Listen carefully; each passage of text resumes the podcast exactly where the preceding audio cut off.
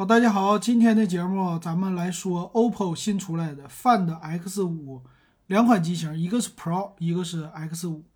那这个机型呢，前两天预热特别的火呀，就是它有两位大使，一个是姜文，一个是久石让给他们代言啊。这次我看起来啊，它和之前的 X3 Pro 比起来，其实最大的特色呀，在背面它还是那种突出式的一个摄像头，但整个的机身呢还是那种圆润的造型。那么摄像头的位置呢做了一些的改变。咱来看啊，这回有什么新的花样啊？第一个就是自研的芯片，那这次这个芯片呢，说是 OPPO 家的自己第一颗芯片，叫马里亚纳，属于是一个 NPU。 这是什么意思呢？就属于是帮你手机增加一些运算能力。那官方说了，是我们在图像这个处理方面特别的厉害。那这里边它的图像是 OPPO 主打的，一个是充电，就一个是拍照了。那它的拍照到底好在哪里啊？那官方说了，这个拍照呢，它在曝光、控制还有夜景的方面做的都非常的好。从官方的这个图片演示里边，我能看出来啊，主要就是抑制一些曝光，因为晚上的时候，有一些灯的那个光啊，它这里边的计算出来之后，帮你少曝一点光，就没有那么多的白的啊，就是显得白平衡比较好啊，应该是这样的。然后再有一个影像系统呢，是跟哈苏来合作的，是哈苏帮他调教的。之前呢一直都是这个啊，毕竟是旗舰级的。那么在里边呢还有一个叫哈苏的专业相机模式和拍照摄像的模式，我觉得呢特别适合很多人玩小红书，在小红书上去拍照片，这个会非常的好。那官方也说了，它也有叫超级的一个抓拍啊，说是抓拍动态成功率更高，并且有3倍的一个防抖啊，说是角度防抖。然后自拍也是更加清晰，他说有一个摄像头叫猫眼摄像头，说是能够逆光拍摄，效果更加的好啊。我看起来就话是各种白平衡，然后各种人脸检测，反正这次它最大的特点就是在影像系统的一个提升了。然后它的相机，说是相机这次也有了非常大的一个提升。因为现在这个时代呀，很多人喜欢 vlog 拍抖音啊，所以他宣传的这个应该很适合年轻人啊，就喜欢拿出来拍照，给别人分享的这样的朋友们啊。还有一个就是在拍 vlog 的时候，它支持你配合他们家的叫 UncleX2， 这最新出来的耳机，可以戴着耳机实现立体声的录音。所以这些都是为了抖音啊，为了这些做准备的，非常好。我甚至说，这 OPPO 要能借我一个评测机或者给我一个，是不是我拿它来拍节目更好啊？有这样的想象啊。然后再有就是机身的外壳，它叫一体化纳米微晶陶瓷，陶瓷的机身。当年玩陶瓷的是小米啊，现在 OPPO 玩的挺好。这机身也挺好看啊，除了摄像头比较突出之外，这个机身的侧面呢看起来还是非常的轻薄啊，也支持防水的功能。还有说大猩猩的玻璃，这个玻璃呢也是类似那种 2.5D 的吧，非常的圆润。那它的屏幕呢是用了 120Hz 的高刷的屏幕啊，这个高刷还是不错的，然后应该是 AMOLED 的屏啊。再有他说叫人眼仿生环境自适应的一个调光啊，这是什么调光？不是 DC 了啊，特别牛。那么处理器呢用的是骁龙8最新的一代，这不多说了。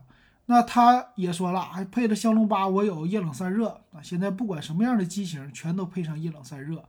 同时呢，他们家还可以套一个壳，这个壳呢说是叫冰敷散热保护壳，说是一种散热比较好的材质。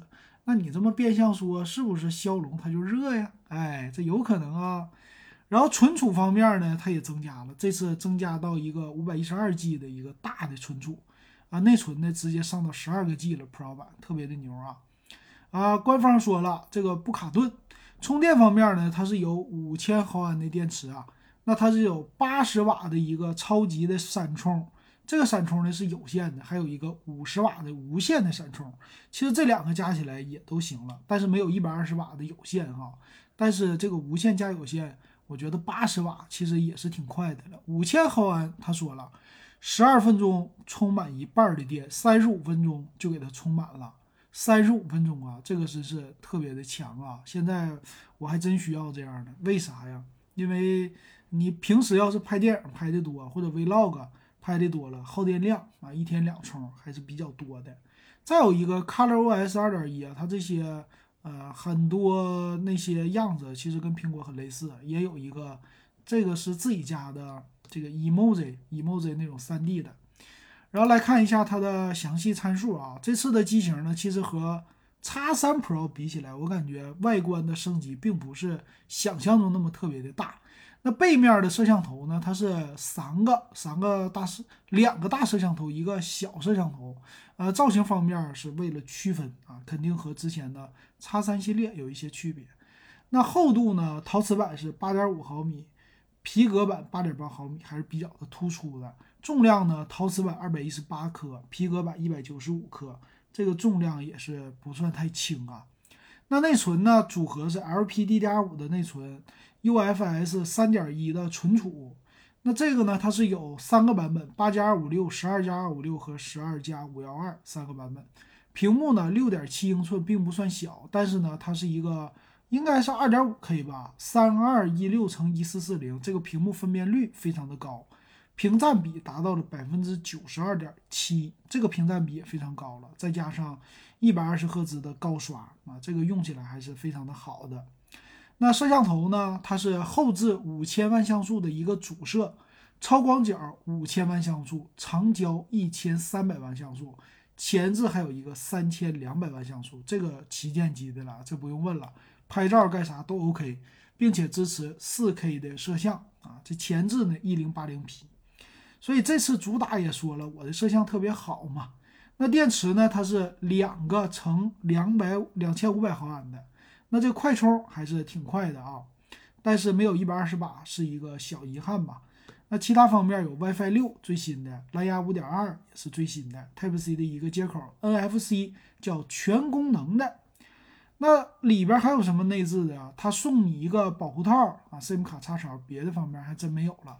那来看一下售价啊，售价方面 X5 Pro 系列是12+256的6299， 12+512的是6799。如果你买的话，老金建议直接上这个12+256的啊，512的，贵了500块钱，但多了256G 的存储啊，直接上到顶配了。6799对于喜欢 OPPO 的用户来说，我觉得是 OK 的啊，但是咱们来说的话，还是有点贵啊。这个Find X3 Pro 系列4500块钱还是值得一看的，虽然是上一代，但是也是足够用的。那再简单的说一下这个 OPPO Find X5 和 X5 Pro 到底有什么区别，肯定有区别嘛。那厚度来说呢， 8.7 毫米，重量196克，没有陶瓷的机身了。从外观来说呢，几乎是一样的，没什么太大区别。那内存规格、存储规格也是一模一样的。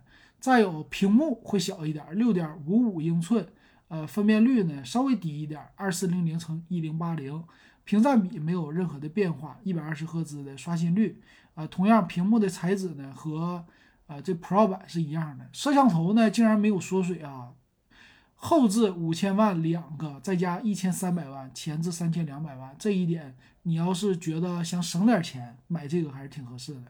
包括 NPU 啊，也都保留了。Wi-Fi 方面呢，也是 Wi-Fi 6的啊。哎，我漏了一个吧，处理器骁龙888啊，是上一代的处理器，并不是最新一代的。但是你要是为了拍照，它其实也是够用的。咱们看一下它的售价。售价方面呢，价格就低了，8+128的版本一下子降到了3999啊，这个价格不算是特别的贵啊，那只能说跟自己家比啊，真不能跟别人家比。然后8+256呢是4399， 12+256的话是4799，这个售价比 Pro 版低了非常的多呀，性价比还是跟自己家比有一些的啊，不能跟别人比。再有就是它的保护套啊，也都送你了。